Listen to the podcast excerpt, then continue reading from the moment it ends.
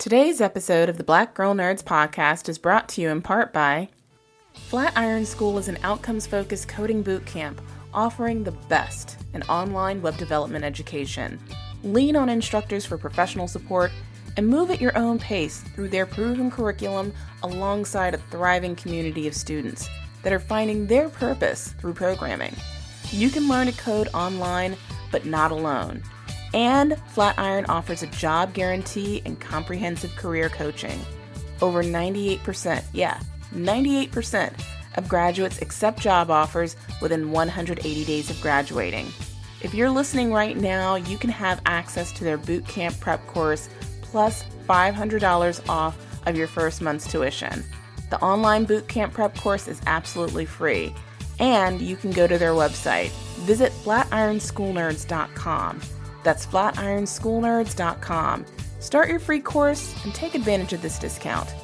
Learn, love, code.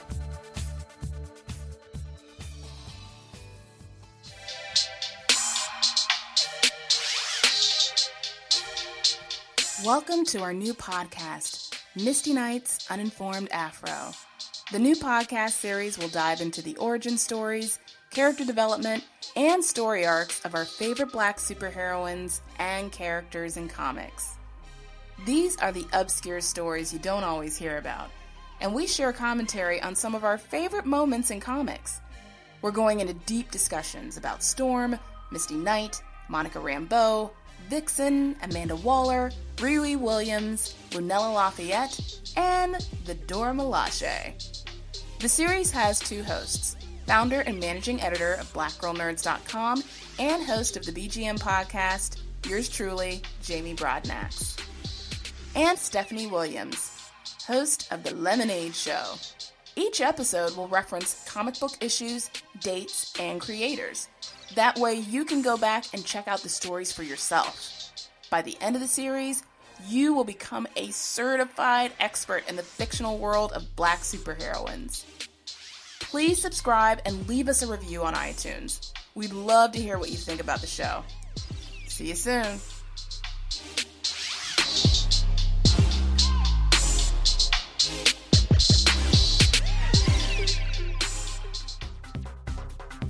Hey, I'm Nick. And I'm Victor. And this is Megashine. Megashine is a queer, people of color weekly podcast, and we talk about anything from drag to comics to video games to boys and anything else in between. so if you want to listen to us, we're on iTunes, Stitcher, and SoundCloud, and you can follow us on Megashine Pod and Megashine on Twitter. That's right. So follow us, talk to us. We'll be here. And we out. Shannon, CG, Lauren, and Mel form the Nerds of Prey. A group of ladies bonded by comics, gaming, film, television, and fandom culture. Hang out with them bi weekly as they dig into the very things that make them loud and proud nerds. Available on iTunes, SoundCloud, Stitcher Radio, and Google Play. Also, check out their Patreon at patreon.com backslash nerds of prey.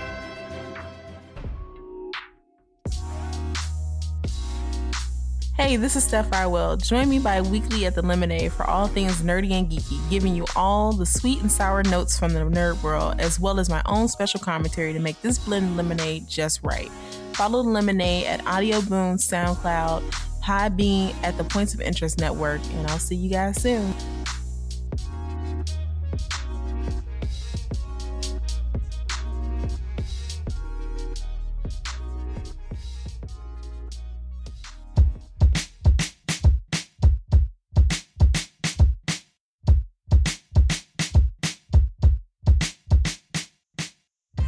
Peace, y'all. What's up? This is Akil, the MC from the Jurassic 5, and you are now tuned in to Black Girl Nerds Podcast. Yeah, I like nerdy girls.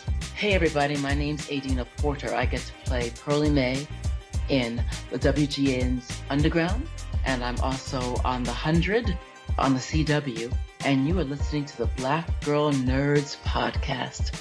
What's up, y'all? This is Amanda Seales, comedian, writer, and creator of Get Your Life, and you are listening to the Black Girl Nerds podcast. Khaleesi. Hi, I'm Andre Meadows. I have a YouTube channel, Black Nerd Comedy. Have you heard of it? Don't matter because you are listening to the Black Girl Nerds podcast, the best podcast in the whole world that I'm doing a promo for right now. Boom. Hi, this is Kimberly Abear Gregory, and you are listening to the Black Girl Nerd Podcast. Hey, this is Jules Smith, creator of Afrocentric the Comic, and you're listening to Black Girl Nerds. Hey, everybody, this is Gary Anthony Williams, aka Uncle Ruckus.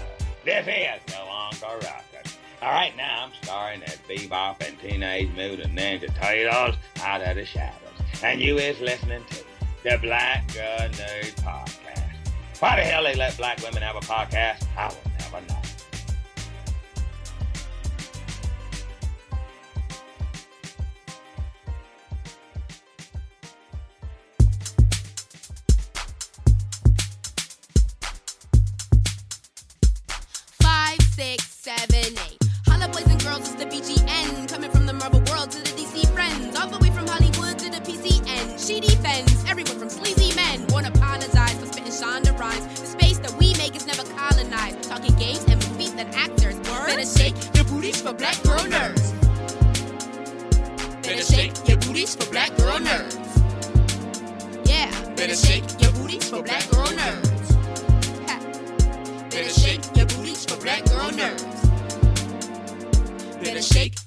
for black girl nerds.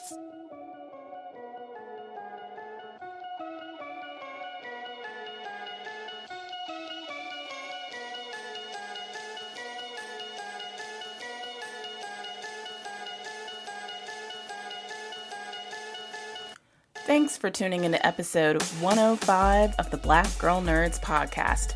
My name is Jamie and I am your host.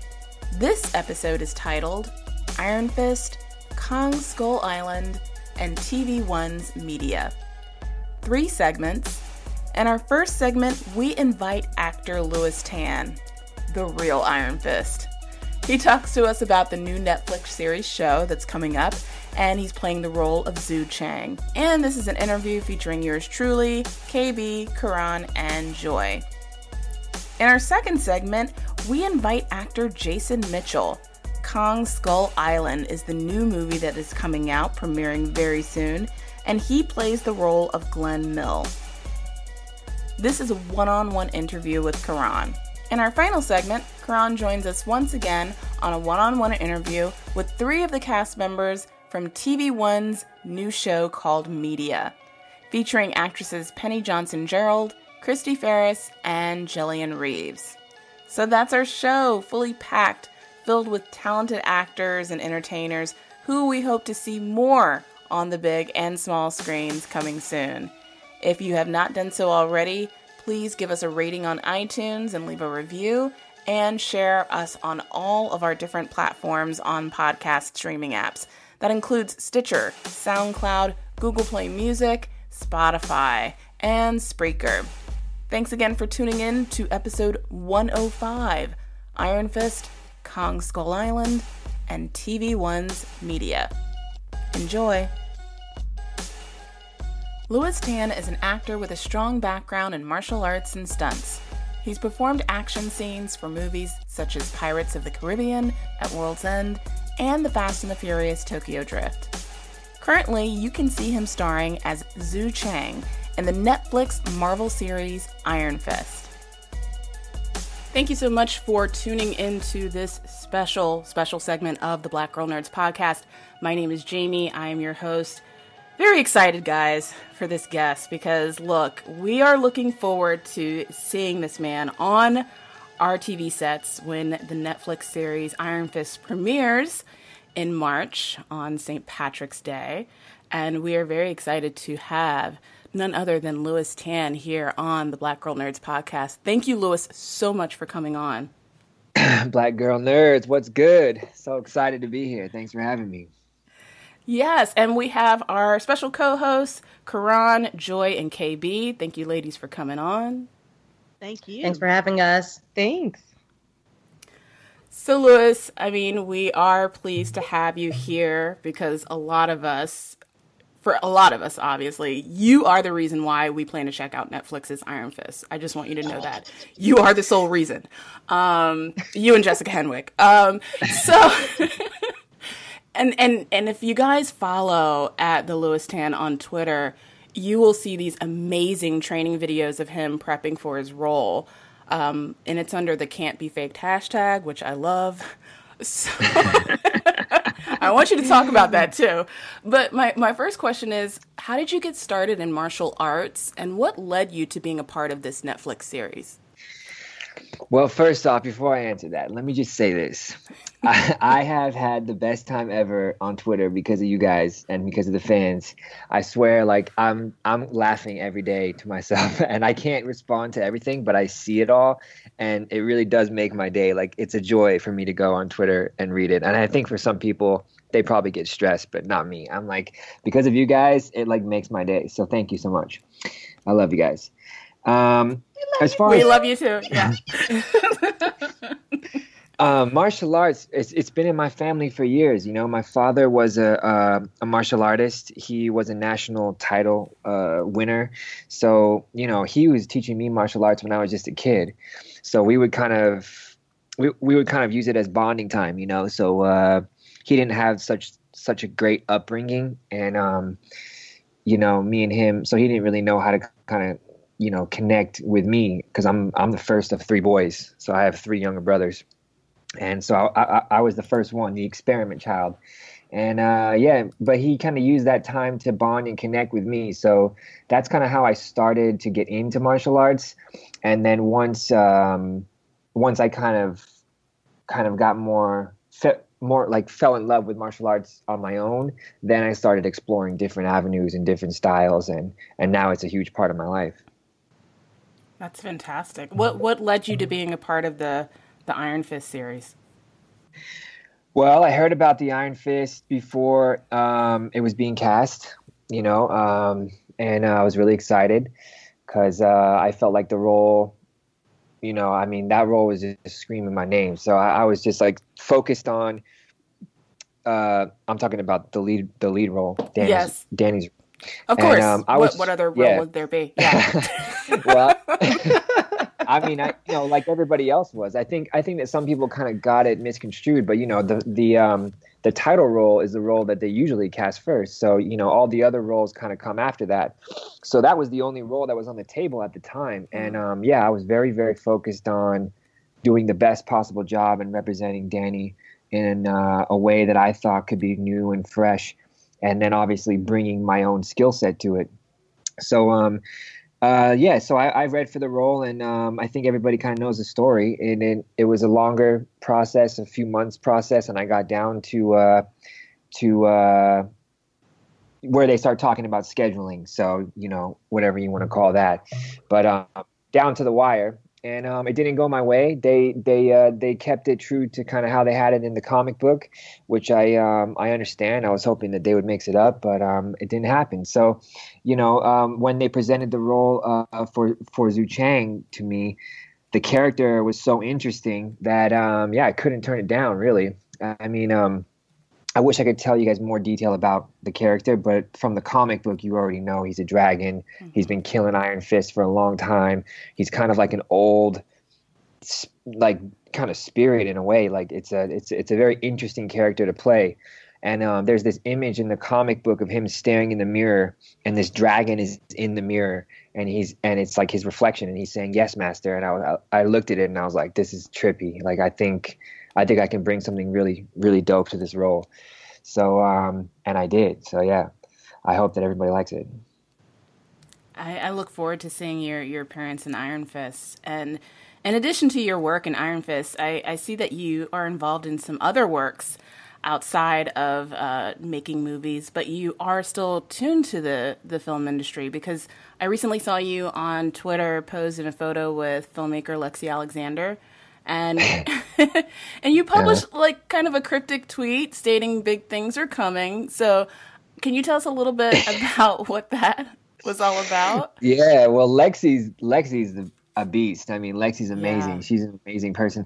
Um, you guys kind of connected that whole thing. I don't know if you guys know that, but um, yeah, you guys kind of were the ones that were throwing that out there. and um, actually, I'd never heard of Lexi, and um, and somebody, you know, put me onto her on Twitter, and I started being like, oh my god, like I know all her work, and I have no idea why I haven't heard her name before. But you know, there's a ton of people out there in the business.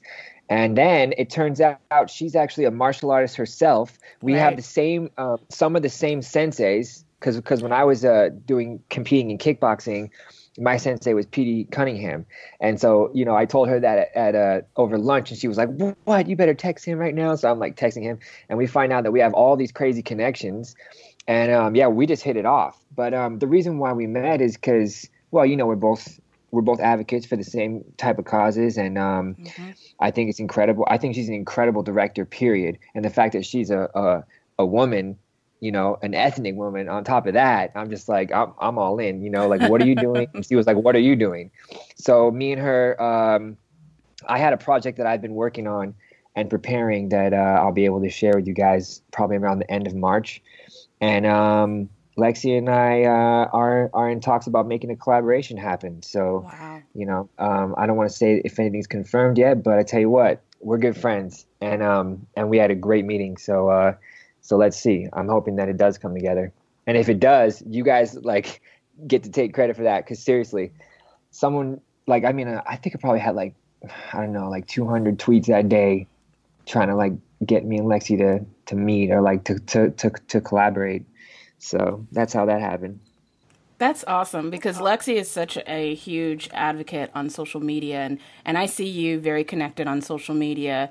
And I was curious to know as well, like what were your thoughts about hashtags like the white washed out hashtag and most recently the thank you Matt Damon hashtag Oh, that so um, the Asian American community has rallied for to try to say very loudly and very proudly, like, look, uh, we need to be represented in media and our voices are marginalized and need to be heard. So I was just curious to know what your thoughts were about using social media as a tool uh, for representation and diversity.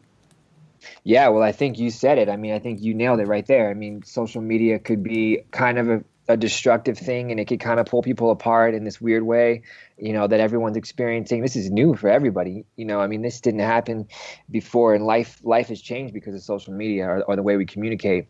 And I think that what it has done is been able to empower people and show so many people that look, we all kind of agree. Everyone was kind of thinking this, but now we can just we can say it and we can i and i can hear from all these people across the world you know in an hour. And it, it's just crazy to me. Like the amount the way the information is flowing is just crazy to me. And so yeah what it's done is kind of open up a, a conversation for everybody to that feels unrepresented or that feels like you know they're not deserving of being the love interest or the leading role or or this and that. And um it, it happens to be a lot of the asian american community a lot of the uh you know uh, the black community, a lot of the Hispanic community, a lot of the Indian community, you know, a lot of women, and it's and it's kind of like we're we're all feeling the same thing, like we're all in the same kind of boat. And you know, if you guys, it, it's crazy that you guys rep for us, and we'll rep for you, and like we all start repping for each other, and it's just like that unity is so powerful, and to see it and to read about it, I mean, it's just very inspiring to me, and I think it's one of the the most beautiful things that's came about because of social media, in my opinion. It's beautiful. KB? Wow. Yeah. so uh, KB here. Um, so just to go back a little bit, um, you know, you talked some about your role um, as Zhou Cheng in Iron Fist, but I have a question for you. So, were you always interested in the comics? Did you read them prior to getting this role? And what do you think fans will be surprised by in this version that you're bringing to life? Uh, no, I, I had not read the comic book until I heard about Iron Fist the first time around. Then I bought the book. So I actually bought the Immortal Iron Fist comic book. It's like Mhm. a giant, it's like two giant books. Yep. I thought that was the entire thing. Somebody like checked me the other day because I was like, I read, I was like, I read the entire thing, and they're like, that's impossible. Like, da, da, da, and, and they start like wrapping up all these different. I was like, oh shoot, because I didn't read the whole thing. I only read the Immortal Iron Fist, so that's all I know. Um, but even that, the storyline is dope. The storyline is crazy. There's an Asian Iron Fist, and he's in like Western times. Yep. There's all this craziness in it, and um, yeah, yeah. No, I thought it was amazing. What was your question again? I got I got off on it. no, that's okay.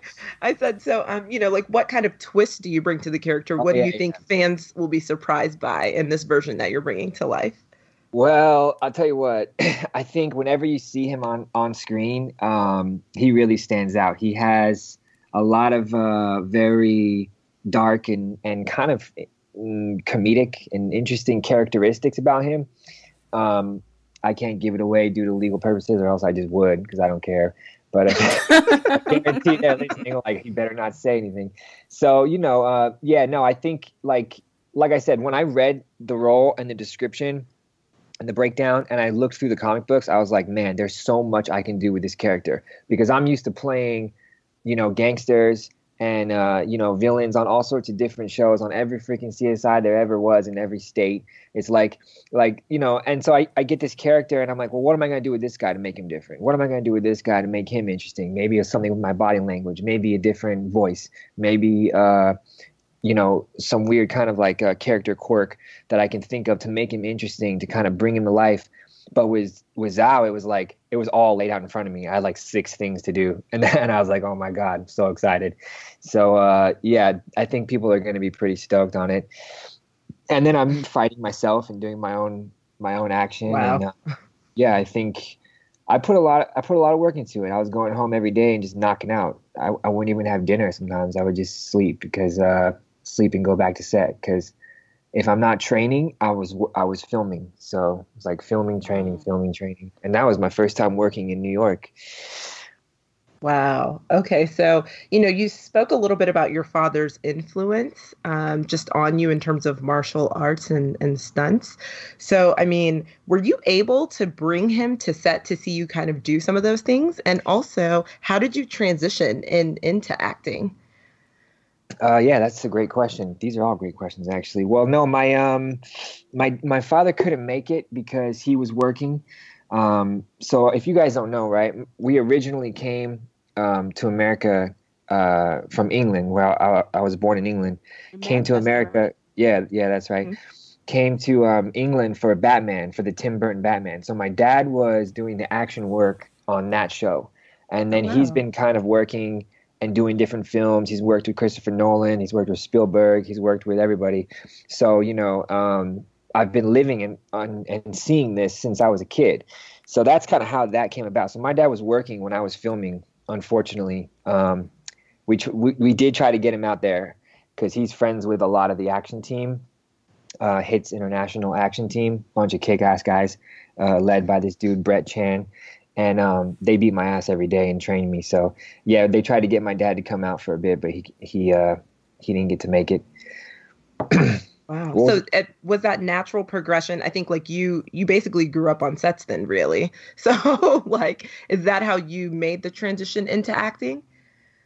Yeah, well, you know, first off, when you're there on and you're in like I was literally sitting next to Steven Spielberg on Indiana Jones Temple of Doom when I was a kid, right? So like and I didn't know what was going on. I I, Right. I didn't know who he was. He was just some dude to me. You know what I mean? And uh, and uh, yeah, right. That's and true. You look Kids at, never know. Yeah, you don't know. You're just like whatever. Like get out of my chair, and you're like, hey, that's the director. You're like who?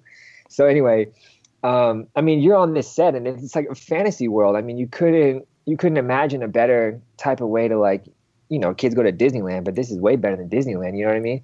So for me, growing up, it was exciting to be around that energy, and I didn't know exactly what I wanted to do or or how I wanted to to uh, involve myself in it, but I knew I had to be there. I knew I wanted to travel, you know, tell stories, make movies, and honestly, it kind of all came at once. I mean, I was acting before I was doing stunts, but then I was I got some opportunities to go work on some big films like Pirates of the Caribbean, and they were like, "You want to go to the you know the Bahamas to work?" And I kind of wanted to stay in um, and uh, study and study acting. And um, but my dad was like, "Look, this is film school." He's like, "Go there, learn from Gore Verbinski, learn from Johnny Depp." He's like, "Go there and just and and uh, be on the action team and study them." And so I did. So and then that's kind of how I started um, into stunt work. And um, then eventually I just kind of said, all right, I, have I've had enough of that, and um, I'm gonna go, you know, ten thousand percent into the acting game. So started doing plays, you know, John Patrick Shanley, you know what I mean? Um, just just doing like, you know, theater, like pretty much all sorts of theater, Tennessee Williams, all that stuff, um, and um, yeah, just really fell in love with it. Wow, that's incredible. Yeah. So hi, it's Joy. Um, I had a question more about the fighting style. So obviously, I too, like Jamie, love the "can't be fake" hashtag personally. Uh-huh. So uh, obviously, you talked about um, bonding with your dad on martial arts. Was there any additional types or kinds of martial arts that you had to learn to prepare for Iron Fist, or was this just prior knowledge that you've been pretty much doing since you were a kid? No, I think it helped when I was originally being considered for Danny. I think it helped that they knew I did martial arts. I think it helped a lot. I think it helped a lot when I was being considered for Zhou that I did martial arts. Now, Zhou's style of fighting is a completely different style that I have I've never done before. It's completely new to me.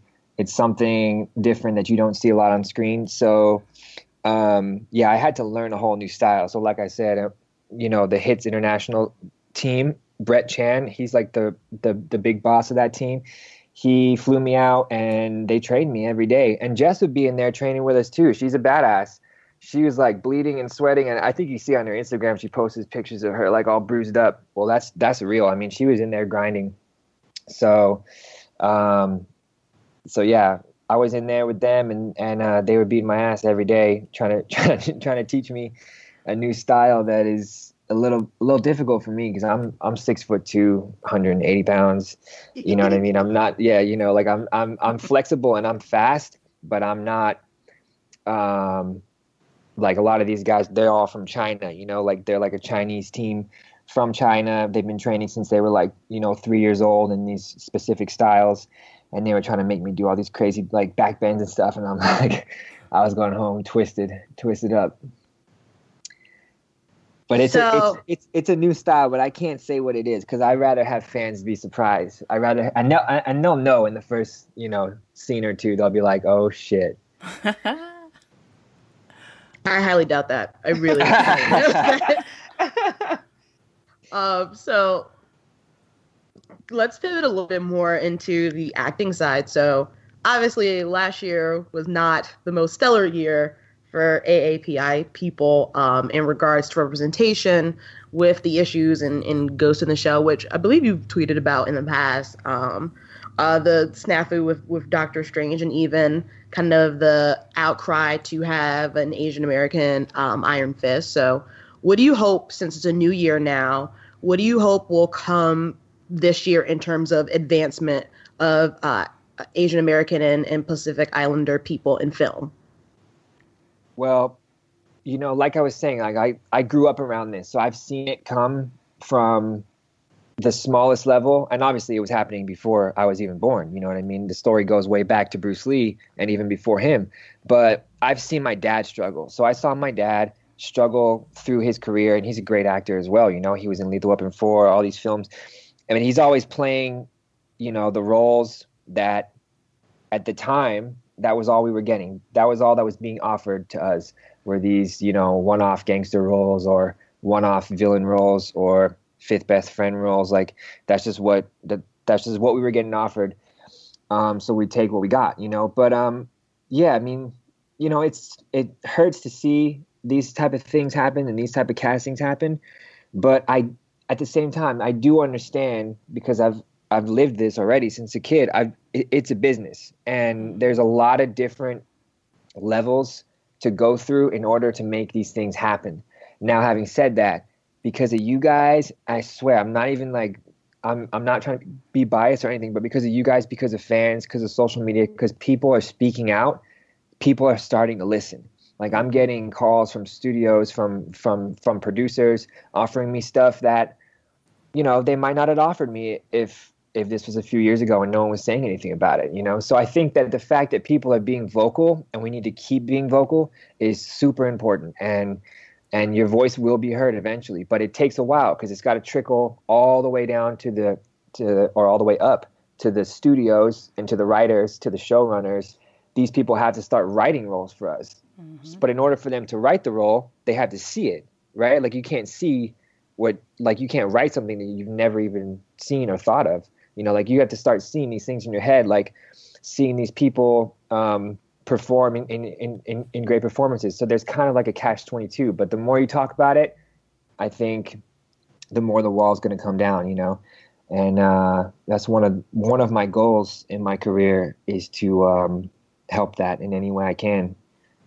So that's why I'm vocal about it, and that's why I I'll talk about it forever. I talk about it now. I'll talk about it, you know, when I'm making hundred million dollar movies in a few years from now. Lewis, this is Yeah, Karan. speak that.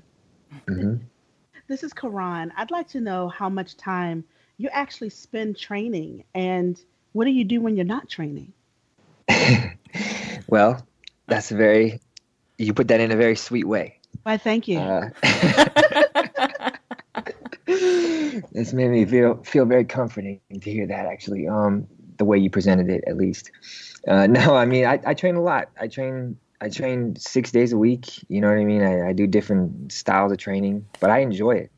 It's a it's a stress relief for me. I, I leave my phone at home or in a locker, and uh, it's kind of like a time of meditation where I get to be just one with me and my body and how I move, and it's very it's uh it's a meditative process to me as well as it helps me let out aggression and you know and uh, get that out. So I'm training a lot. I'm training every day. I'm training a few hours a day, and um, when I'm not training, um, when I'm not training. I mean, this is a grind. It's a 24/7 job. You know, I'm I'm as, as soon as I get off the phone now, I'm gonna read a script, and I'm gonna, you know, I, I got a meeting at 10 a.m. with some big producers, so that'll be my night. Uh, maybe I'll get to to uh, listen to some music, and I've been playing the piano a little bit here and there. So, you know, that. yeah, yeah, because you know I do so many so much martial arts. My hands are starting to feel uh, just rough and like tight. And um, I love classical music. I love jazz, blues, and like classical music. So I've been trying to, you know, I don't know, just do do something different, do a different exercise. So um, I've been messing, dabbling in the piano, and it's pretty fun. You saw those videos? I did. I was very impressed. Yeah, that was like take number forty-five. I, and I, I, did, I did notice your hands because it does, you know, help to increase your manual dexterity and just kind of get a different kind of circulation going with your hands. But I was really impressed with you having such a short period of time. Thank Um, you. I appreciate that. Yeah, I, I don't have That's such a beautiful vocabulary as you, but the manual dexterity, that is what I'm trying to do. So me, my hands just feel tight and I need to stretch them. But yeah, you nailed it. Nerds forever. I love You how this always- hand conversation is going on, by the way. Right, right. All about the hands.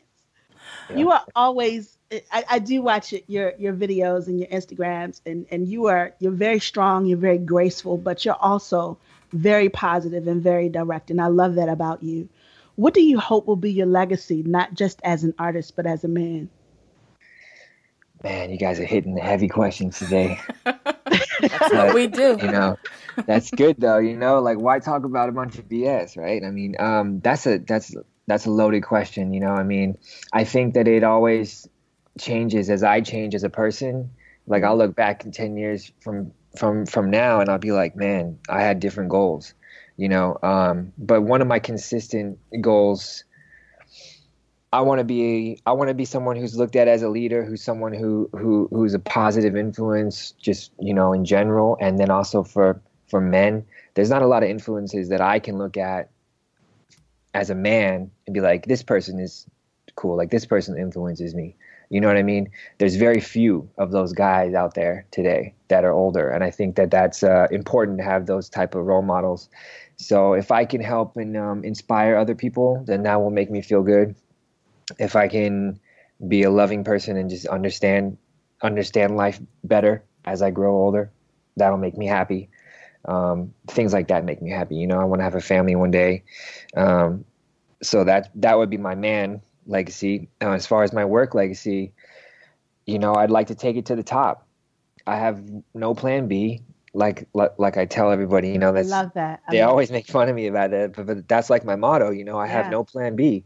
It distracts from plan A. I think Will Smith That's right. That's right. that. Yeah, I think Will Smith said that years ago, and I was like, Dude, that's it. Like I, I connect with that so much, and um, yeah, I, I want to take it to the to the highest level, and eventually want to direct my own movies, write write direct my own movies, and act at the same time, and just uh, and uh, tell tell good stories that help people.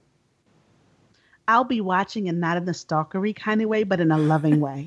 I appreciate that. I'm feeling the love from you guys, and I do appreciate that. I think it's amazing, and I'm so like actually overwhelmed that that that that you guys support and stand up for the Asian American community, and not just me, but the whole community in general. You know, like thank you guys so much. That's that's amazing.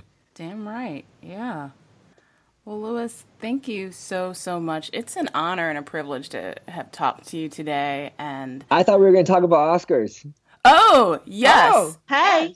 Yes. Let's get into I want to hear. I, I want to hear Oscar choices from you guys real quick because I've talked a lot. Let me hear some Oscar choices from you guys. Is that okay? Of white course. people, white people, white people, a sprinkle of black and white people. Oh, goodness. Oh my Sprinkle. god! A sprinkle of color. I read something today that like they were saying that the uh, the girl who did the sound editing for La La Land is Asian, right? And if she wins, she'll be the first Asian woman to ever win or something like that. What? I, I- I don't know how factual that is. I, li- did not like I said, that. I read it online, so it could be a lie, it could be false, but um, that's what I'm gonna read. root for her then. I'm gonna root for. That's the only I one mean, for I- La La Land I will root for. And it's sad, Sound but I. I wouldn't be surprised if that's true just because, uh, you know, you don't hear about Asian American actors or uh, directors or folks that are in the crew positions being nominated for these kinds of roles. So, I mean, I hope that's not true, but sadly, that, that wouldn't be surprising. No, I mean, thank God there's more uh, fr- from the amazing artists in the black community this time around, but still, yeah. in my mind, I'm like, but still, what about all these other years? And then, you know, Yep. don't even get me started about the Asian Americans because we're not even there. Like, we've never even been there. Yeah. Yeah. You know, I, I see it from my from my street. I've seen the Oscars from my street, but where where are we at? I mean, Right. We've that's got Dev crazy. to Patel with uh, Lion. I think With that's, Lion. That's about yeah, it. and that's Yeah. about it. Just Dev. Yeah. That's dope. Dev is dope, and I hope that um, I hope he gets his respects. You know, I saw Lion. That was a that was a moving film, but um, it's about time. There's too many. There's too many good artists now to to to be ignored. You know what I mean? Right. And it's not even like a race thing because people are like, oh, it's a race thing. It's like, no, it's not a race thing. If you look at the work, like look at the work. Just look Is at the good? work. Look at the Right. work. Is it is Yeah. it good work? Okay, then give it its due. You know what I mean? Yeah, and something that's just new and refreshing and not the same Right. cliche carbon copy stuff that we see all the time. I mean, La La Land, for the most part, people thought it was a really good film. Other people, not so good. But it's a movie about Hollywood, and how many times have we seen that over and over again at the Oscars? Yeah. I mean, a, a lot of people are, are are are are copying the same type of formulas, but a lot of times they're missing out too. Though you know, like you see them go uh, go bust at the box office. Like look at what happened with uh, the Matt Damon film. You know what I mean? Right. And um, I know it still made its money, and and um, they still got a little bit of money back here and there. But when I'm reading reviews saying it's a bust at the American domestic market, I'm like, really? I'm like, okay, well maybe someone's listening now. Maybe they go, oh, that's not what we want to see. You know what I mean? Yeah. And Honestly, I'm I think I'm not trying to just pick on that film, but it's just it's just uh There's so much there though. yeah yeah. And people are tired of seeing think- whitewashing. Oh, go ahead. I was gonna say honestly, I think people also didn't see it because uh, Matt Damon's ponytail was really tragic in that uh, cover. Y'all have seen that ponytail? It was rough. It was really bad. Well, I'll say this: it's a new frontier right now because uh, the the Chinese box office is like killing it. So you know, all these amazing movies are going over to China and they're making a ton of money. So studios are going, oh wow, like the Chinese market is beating the domestic market, and they're actually like funding all the, you know, they're paying for the movies back. You know what I mean? It's crazy. Like 75 million, 100 million, 150 million just in China alone. I mean, that's all the studios really care about. They just care about, you know, how their film is doing and, and, and the money. So now that that is actually a reality, maybe they'll go, hmm, maybe these people, maybe these Chinese people want to see, I don't know, Chinese people and we, right, right, right, right. Like maybe they want to see themselves represented on screen. Yeah, like maybe they want to see themselves there. Like maybe we should should do that now that they're paying for all these movies. You know what I mean?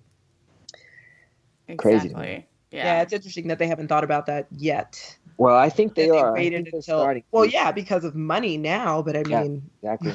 this should have been happening years ago. Mhm. End of the day, that's what it is. But it's all good, baby. It's all good. We're here. We're Say here. that one more time. I said it's all good, baby. We're not going anywhere. You know? we're not going anywhere. We're here, and we're gonna keep doing our thing. Am I right? Yep. Yes. Absolutely. Damn right.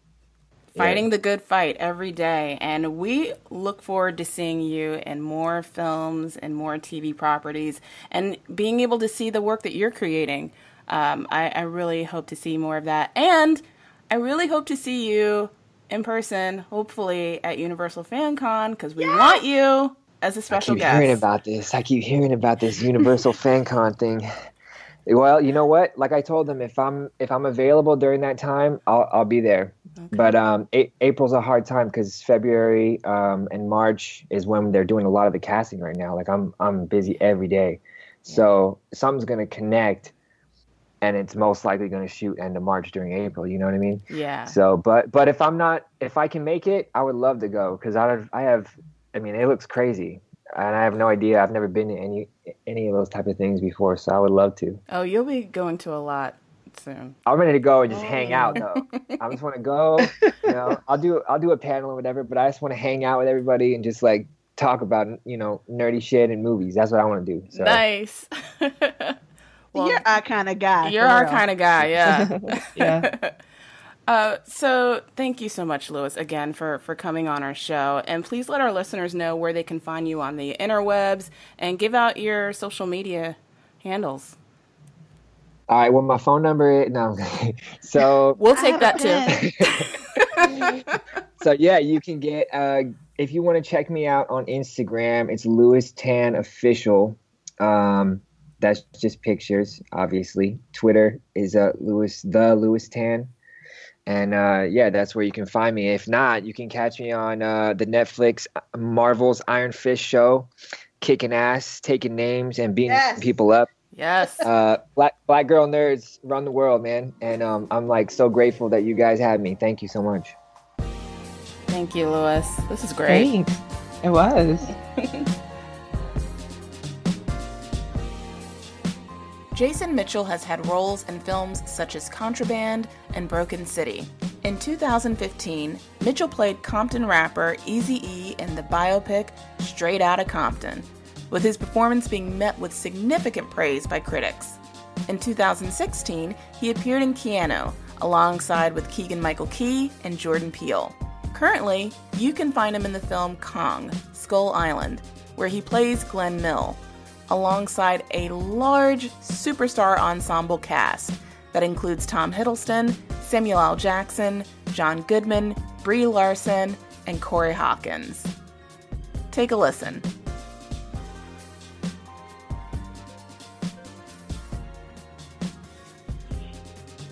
Hey guys, this is Karan with the Black Girl Nerds podcast.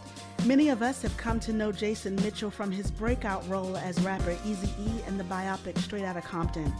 His performance was remarkable and met with critical acclaim in his portrayal of the legendary rapper. Now, Jason not only takes on a new role, but a whole new world in Kong, Skull Island. Jason, welcome to the Black Girl Nerds podcast. Thank you. Thank you for having me. First of all, I'm going to get my fangirl moment because I'm a black girl and I'm a nerd. Sir, All right. You as Eazy E brought me to tears. I oh, man. grew up you. when they did, and hip hop is my hood. So it is an absolute pleasure to have this time with you. You are just Thank dope. you. You are so welcome. Thank you. Thank you so much. You got me blushing right now. I'm full of gratitude for that performance and for you being here. oh man, thank you. So to say this is just another film is pretty much a gross understatement. King Kong Right. is one of the most legendary monsters in our cinematic history and has been a cop, pop culture phenomenon since the 30s. And you play Glenn Mill. Who is he in this uncharted world? he is very much with with what the outside world would be in a situation dealing with Kong because I am a, a well decorated sky devil, which is a helicopter pilot that mm-hmm. just left the Vietnam War.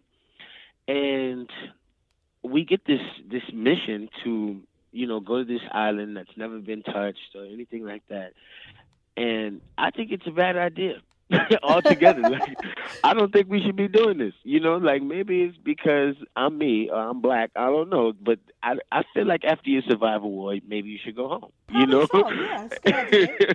yeah. So that that that's kind of my character. You know, he never is happy about going to the island, being there, and after he sees Kong, you know, he can't stress how much they should leave. you know? So yeah, yeah. He's he's a cool dude though. You know, somewhat of a comedic relief, but a, a, a very human piece of the pie.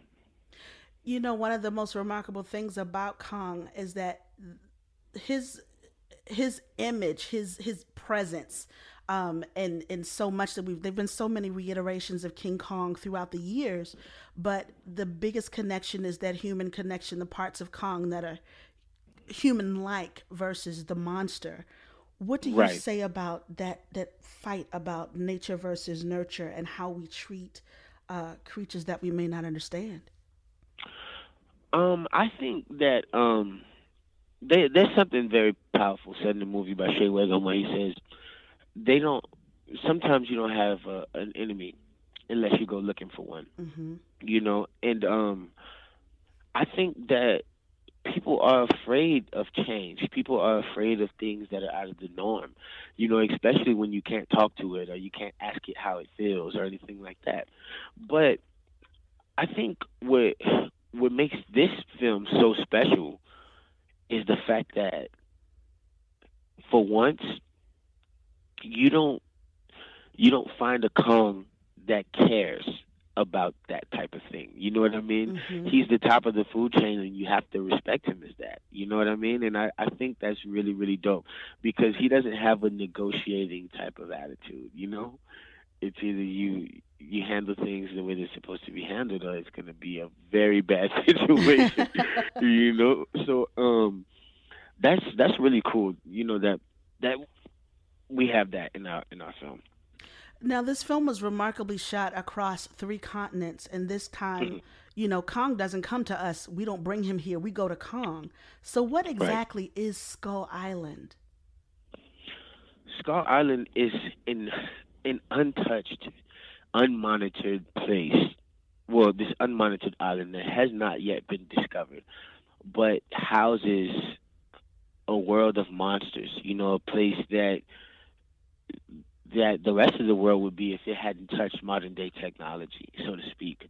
You know, so you go there and you see these mixtures of Vietnam and Australia and Hawaii that we've, you know, turned into this very spectacular but very eerie island. You know what I mean? Like it feels like it could be real. You know what I mean? And mm-hmm. it's it's it's so dope because we weren't just bound by green screen and all these different things. We actually got to go to some very beautiful places. That was remarkable. You know, like yeah, it was it was it was just it was crazy. Like places that really I remember one day on set where we had to take three boat rides. Like we had to change boats three times in order just to get to set. You know what I mean? Like that's Mhm, how mhm. untouched some of the places we were going were. You know, and that's that's very very very special. Now, the film tells this story is a new story of, of Kong, and it tells the story of man versus nature and the nature fighting for its own survival. How is Right. this battle treated differently than what we've seen before in uh, in films or or stories about Kong? Well, I mean, for one, like everybody views Kong as the king, but the king of what? You know what I mean? For once, you get to see Kong in his element. You know what I mean? Instead of Kong being the one flashing out and and and you know being very upset that he's not in his own territory, he's protecting what's his. You know what I mean? He's he's um he's the judge. You know, he's the god of the island, and um, it's so cool to see him not afraid. You know what I mean? Mm-hmm. And and just very much in his own element, and it's like. It, it scares the hell out of you. you know, it scares the hell out of you. It's equally beautiful and stunning as it is terrifying. But where are you from? I'm actually from New Orleans. I'll be working on my accent a little bit so I, people can it's sneaking out a little bit here and there. I can hear it just a little bit. You you good? You're good? yeah, I'm from New Orleans, Louisiana. Um, I'm a, a proud Holly Grove representative. You know me and Lil Wayne from the from the same neighborhood. Yeah, so yeah. apparently we breed them. Lots of great, great talent coming out of New Orleans. Now, Yeah. this is Black Girl Nerds, and I, I wouldn't be who I am, and this wouldn't be what it is if I didn't ask you about your nerd behavior. Where does your geek go? you know, my geek normally goes to like, cause I'm a music lover. You know what I mean? Mm-hmm. And I, I really, really, really love music. But sometimes I really nerd out and like listen to things that people be like, "What is happening?" You know what I mean? Yeah. like, you know, I'll, I'll go Twenty One Pilots on you in a minute. I hear like, you. Okay, I guess. You know, like we didn't see this coming, but I guess you know. But yeah, that's that's that's that's my nerd most of the time. You know what I mean? Like I'm I'm that guy. Now, you've had a chance to work with some really uh, incredible artists, uh, but this movie is a ridiculous ensemble cast. What was it like on set Right. for you? It was ridiculous. You got so many, so many of our great American loves of theater, film, and television. It is insane. Right. Like I to be honest, like when they told me what the film was, obviously Kong Skull Island, and they told me it was a prequel, and then they told me the cast, like who had they had casted already at the mm-hmm. time. I didn't even have to read the script. I don't even care. This movie could suck. It is impossible for it to be bad with these people in it. You know what I mean? Like this is never ever gonna happen again. Like talk about the perfect storm. Like I, I can't even begin to say like how I felt when I met some of these people. You know, but they're such veterans mm-hmm. that they know how to break the ice so well. You know what I mean? Sam Jackson, John Goodman, John C. Reilly, they already knew that like people were gonna be in complete awe of them anyway. You know what I mean? And you sometimes you don't know what to say and things like that. So they're very good with breaking the ice. You know, like I, I believe my my first conversation with every one of them was a conversation that they started. You know what I mean? Which made me look at them totally different. You know mm-hmm. what I mean? Like mm-hmm. You know, some people say don't meet your heroes, you're gonna be disappointed. Like that's that's BS. You know what I mean? Like these people are the real deal. And on and off camera they're you know, they're they're great people. Now, this is Black Girl Nerds, and we are not all black and we are not all girls.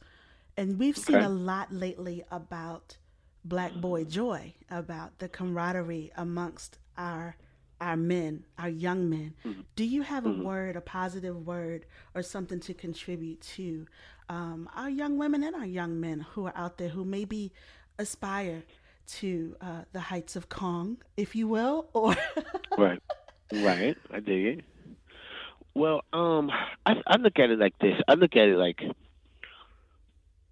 you know, energy is a big thing, and whatever you put out, you definitely will get back. You know what I mean? So, like, so many people they, I don't want to say they hate on each other, but they don't challenge each other to bring out the best in each other. Mm-hmm, you know, mm-hmm. and as young people, especially as black people, you know what I mean? Like, we have to make a stand for ourselves. You know what I mean? But at the same time, we have to be able to come together and and and let each one teach one. You know what I mean? Absolutely. And and let all the heads come together and make that become something great. You know, because.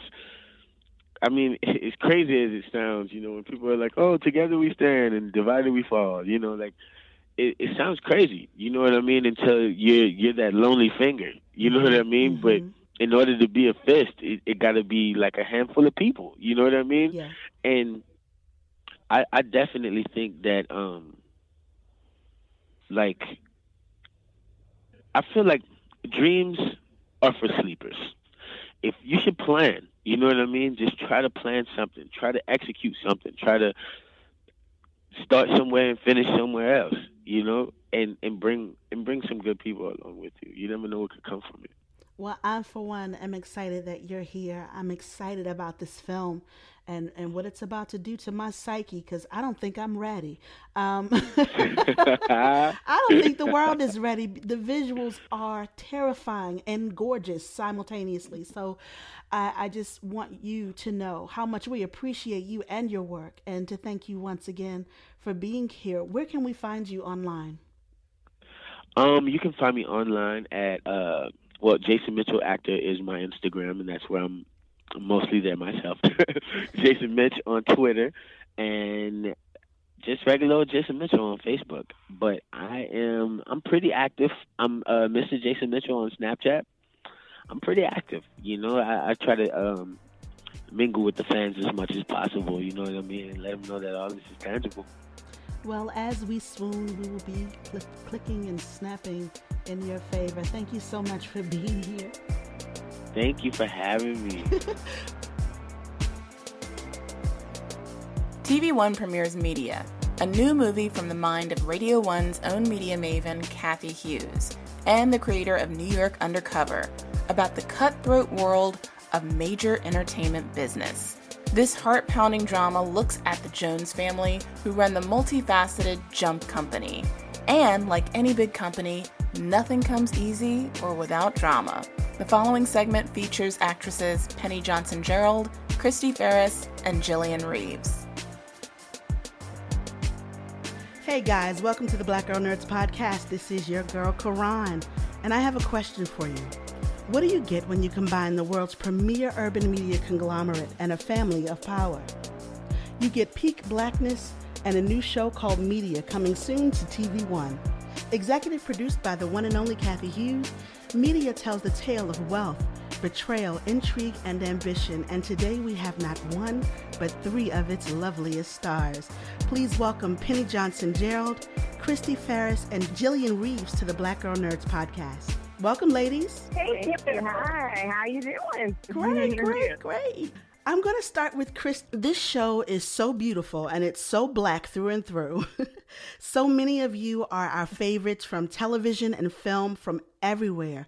What was it like on set working with so many of what I consider our national treasures? Well, I mean, what a joy to be able to to watch to work with people that I've watched on TV for years you know, and the people that I've admired, um, and then watching them on set, it just it brought me it brought my A game up, you know, because it, I, there's a, there's a scene in there that I do with Penny, who plays my mom, and uh, I do something that you know black families, you know, you're gonna get your your face slapped if you do this particular thing, Mm-hmm. and. I, we we are all challenging one another, and I just wanted to make sure because I know she's a beast on television and film and all of that. I wanted to be a beast with her, you know. So it made me step up my A game. I'm I'm just so excited to be a part of it. I feel so blessed. What was the most significant thing about working on a, a project like this with such an with this kind of an ensemble cast? You know, is many. I've worked on so many different uh, TV shows. Um, to be able to work on a show like this with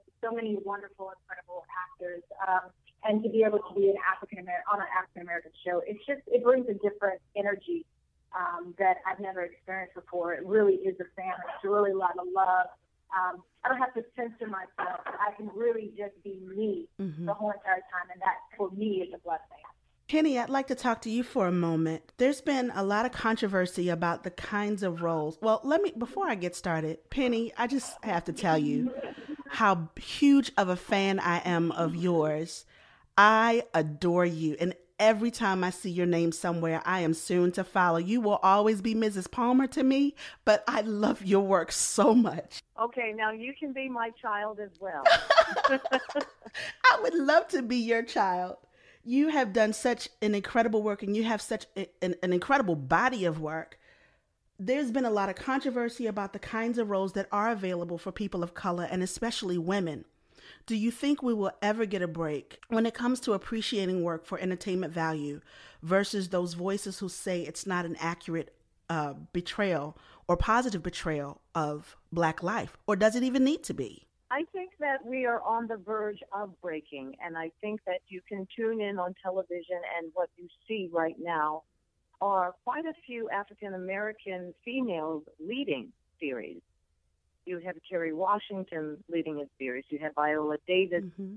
uh, leading a series. You have Taraji P. Henson leading a series. So I think we are at the the, the opening. If, if if I could give the analogy of a birthing, I think the water has the water broke, and now it's about birthing. It's about birthing all of these projects with some fabulous actors who have just been in the waiting to be able to sink their teeth into material. It's not lack of material; it's lack of produced material or material that's been greenlit.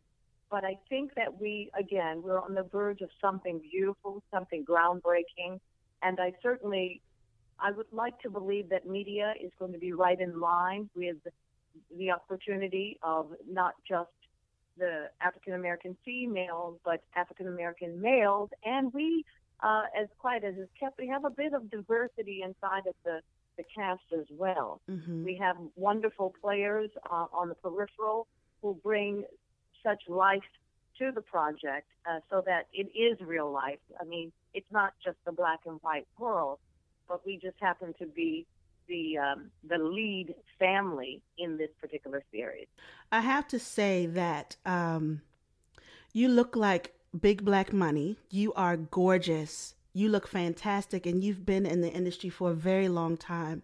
What has been the most encouraging thing about these difficult times that we live in for you concerning the arts?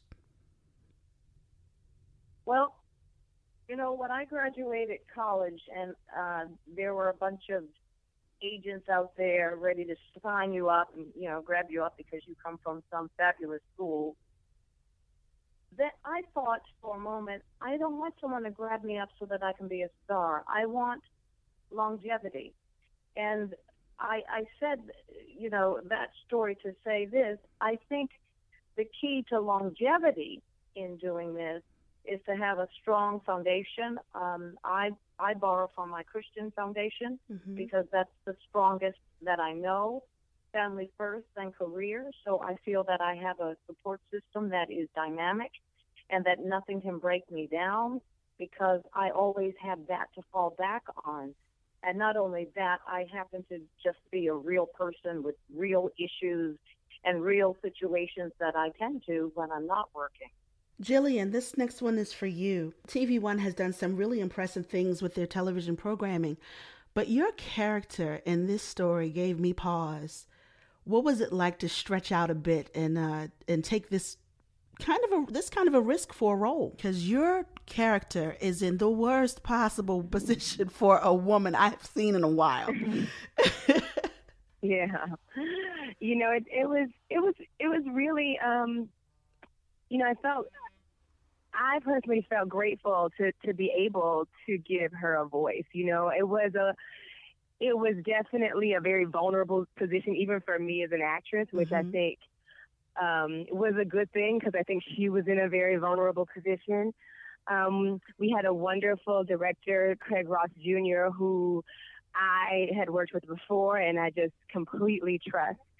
Um, and that made it, uh, you know, ten times better than than just um, trying to navigate it on my own. You know what I mean? In, in terms of, you know, what I was doing, if it was registering, how big it was, you know, and so I just tried to stay really grounded. And and he was wonderful at uh, at orchestrating and kind of guiding through that. But it was you know, it was it was good. It was fun, and, and like you were saying earlier, it, it is one of those roles that you know has so many sides and is really um, something that you can kind of sink your teeth into and actually work at and and uh, get your emotional life going and and do the acting work that sometimes you know um, you know if you're in a more pro- straight procedural or just kind of you know the Mhm, straight man. You don't you don't get to do those things.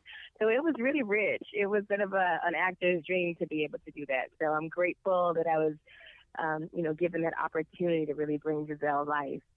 How did you get involved with this project? Um, I, I actually came on a little bit later. By the time I came on, I think um, I had worked like I'd worked with Craig Ross Jr. Uh, on a pilot um, about six months or before this this project came up, and um, and so I was contacted by Twinkie Byrd, the casting director, and I sent in a tape, and then uh, I went down to Atlanta, and I think I was shooting within that week. I think I went to Atlanta on like a Saturday and booked it on Monday, and we were shooting on Friday or something. So it was a very quick turnaround for me. Chrystee, are you still with us? I'm still here. You play the daughter of the matriarch in the family, but you were the only woman and the only other woman in the family. Uh, have you experienced the kind of uh, exclusion of being the only girl in a family that expects more of its men? Oh yeah, I actually have four brothers. Wow. So, uh, yeah. So ironically, uh, I could relate to some of the, storylines dealing with all of the different personalities of all of the men on the show, um, and and dealing with my brothers, um, which I really have, you know, a close relationship with them. Uh, one thing that I love about media um, as an actor, you know, my family was very separated. My parents were divorced, and uh, I lived with one of my brothers. And, uh, but even everybody was kind of separated. My mom worked late hours. I was always, uh, you know, doing plays, and my brother was doing his own thing. So what I loved and what I drew from uh, about media was the family coming together and looking out for one another. And I think for me, it was great to be able to play that role and to be in that energy and atmosphere because that's what I've always wanted in my life.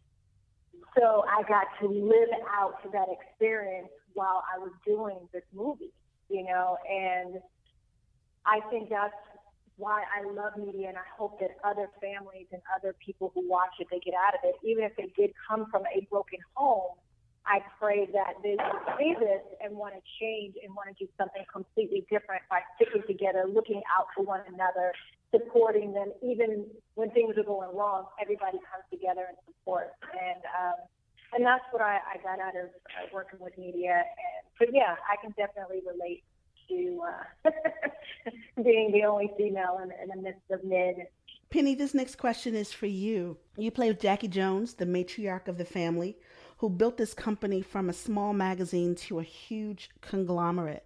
So, right now, we're in Black History Month, just on the cusp of Women's History Month, and this production was executive produced by Cathy Hughes, uh, who is a legend. And I just discovered you and I are homegirls. I'm from Baltimore as well. But what do you have to say as far as the contributions of women in media? And do you have an opinion on our representation?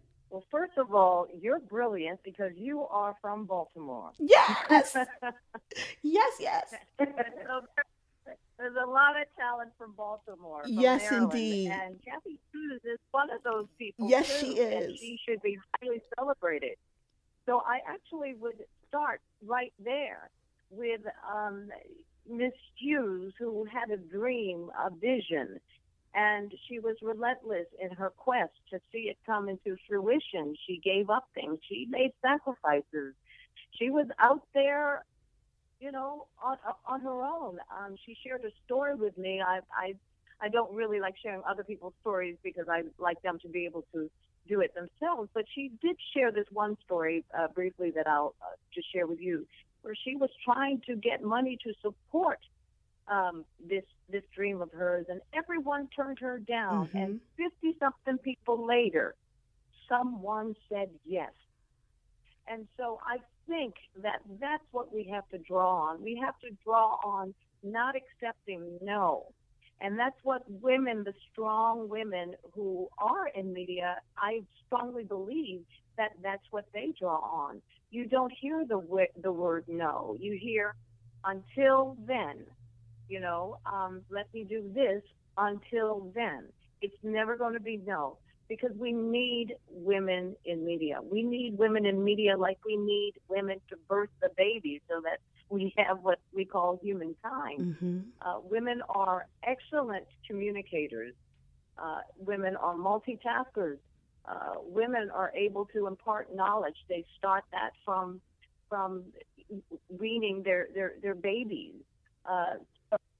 I think that um, media is very rich in that. It is supportive of uh, black women. It's, it's supportive of women. This this woman is raising these children after the death of a husband. So I think it's inspiring to single mothers to know that it's not the end. That you can raise brilliant kings and queens in your, you know, by your by yourself. You can plant that seed, and that seed doesn't die.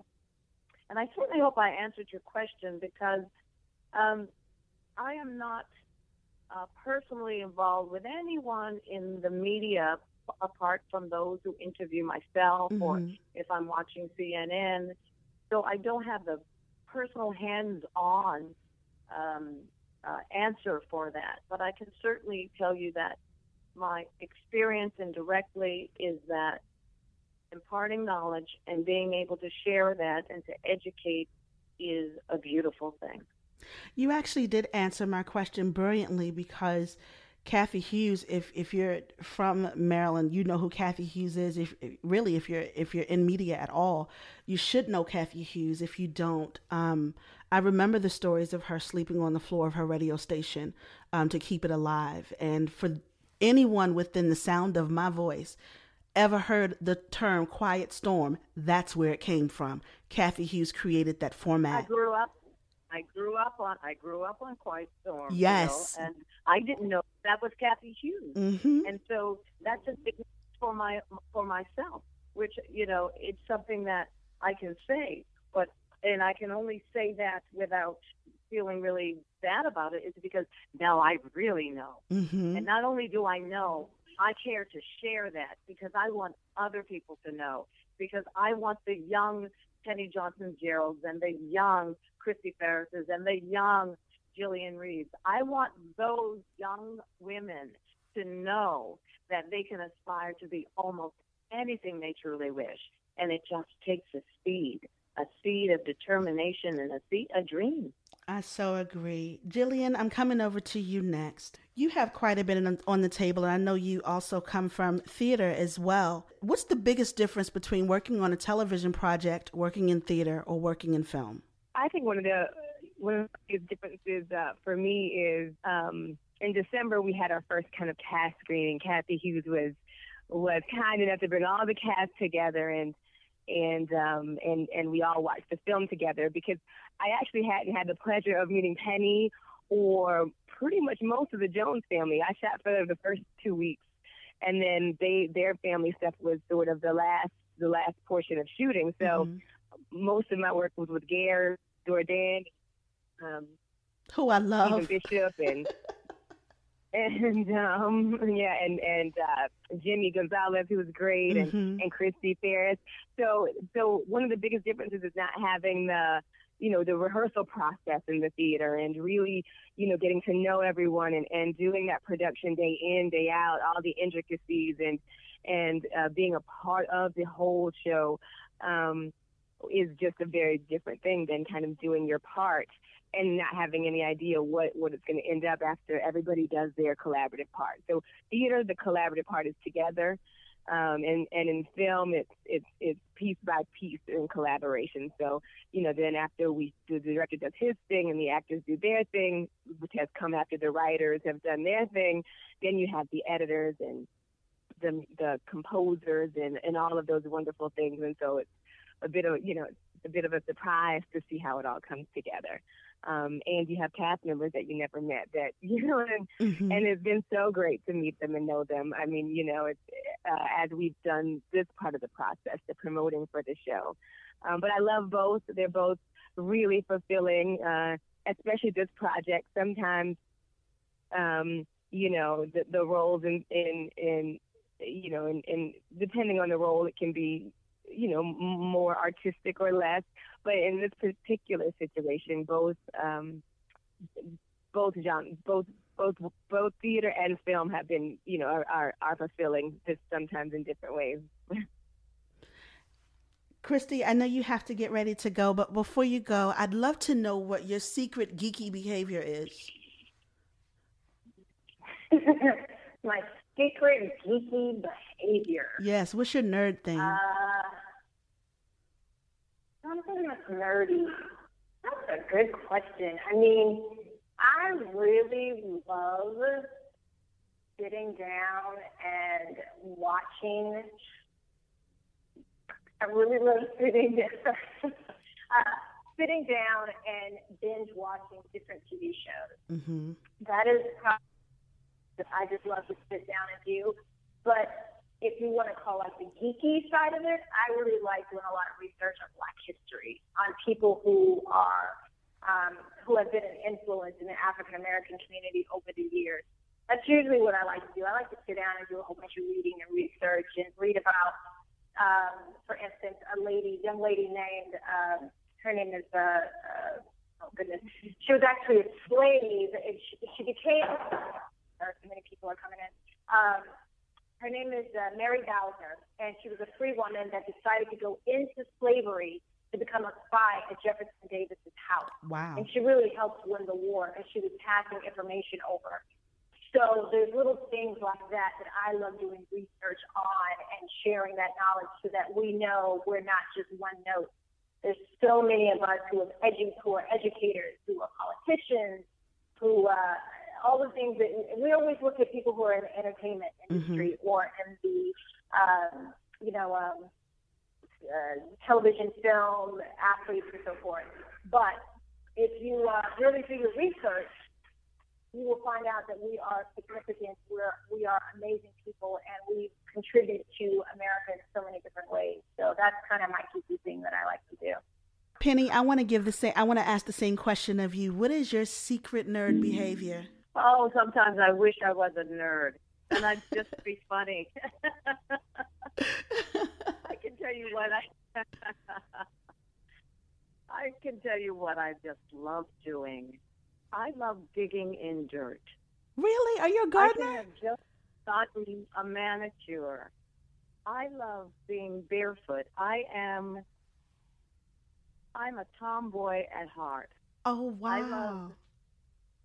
I truly love getting dirty. I love doing a job. You see, when I was born, my father was so hoping for a boy. He had a girl first and named her right after him. Then he had me and he named me right after him. And he gave me a nickname. He called me the king and boss. I thought, why did he call me that? Well, now I'm not figuring out because I'm dang bossy, I'm I'm just bossy, and I just didn't know that about myself. But that boyish quality, I think that my dad was so wishing before he had my two brothers, Knuckles and Slugger. Uh, I think I got that a quality, a boyish quality about me that when I am not um, dolled up or doing what it is that I do to make a living, I'm in my gym working out or I'm digging in my dirt or I'm at my farm um, digging in dirt again.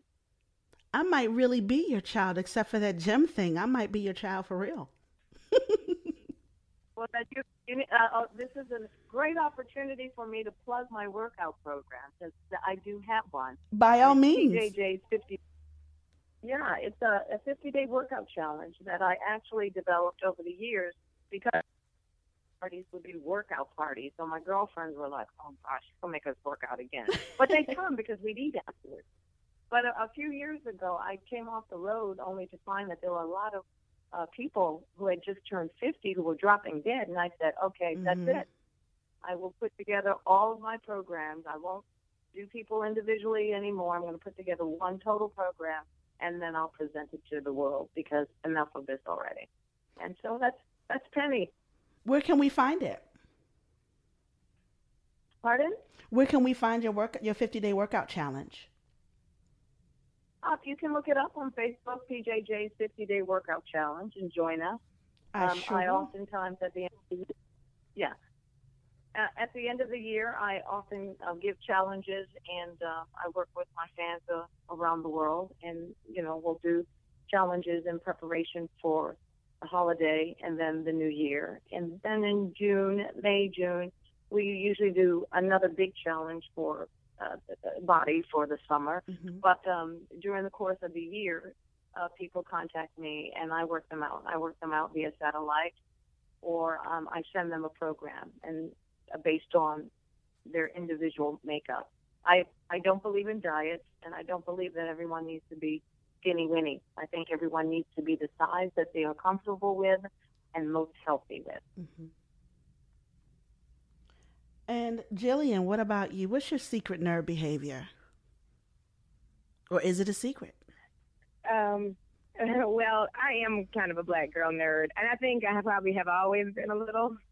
You know, even in I, in high school, I was in math club and science club, and I I was a chemistry major once for a minute. Um, and still, I'm really techie now. You know, I can code a little bit. I can break some algorithms. As anyone has a computer or technical or phone issue, they call me. so, so uh, I'm techie. I went to, you know, in Vegas, they have the big conference every January with all the new electronics. Mm-hmm. Like I'm all over that. That's my that's my thing. I don't even know if I'm I'm a secret. Also, I'm a Trekkie. Are you? I love Captain Kirk. yes, I I that. am. I just think Captain Kirk was the most beautiful man in the whole wide world.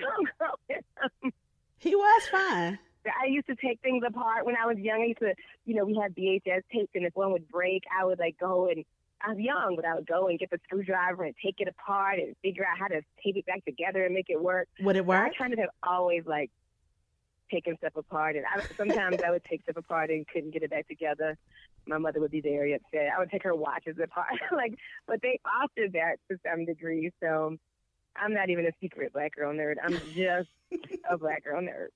We like you all out there. We have a we have a beautiful, brilliant audience, uh, and all of us at Black Girl Nerds are not black or girls, so we celebrate brilliance of, of all women and gentlemen of color.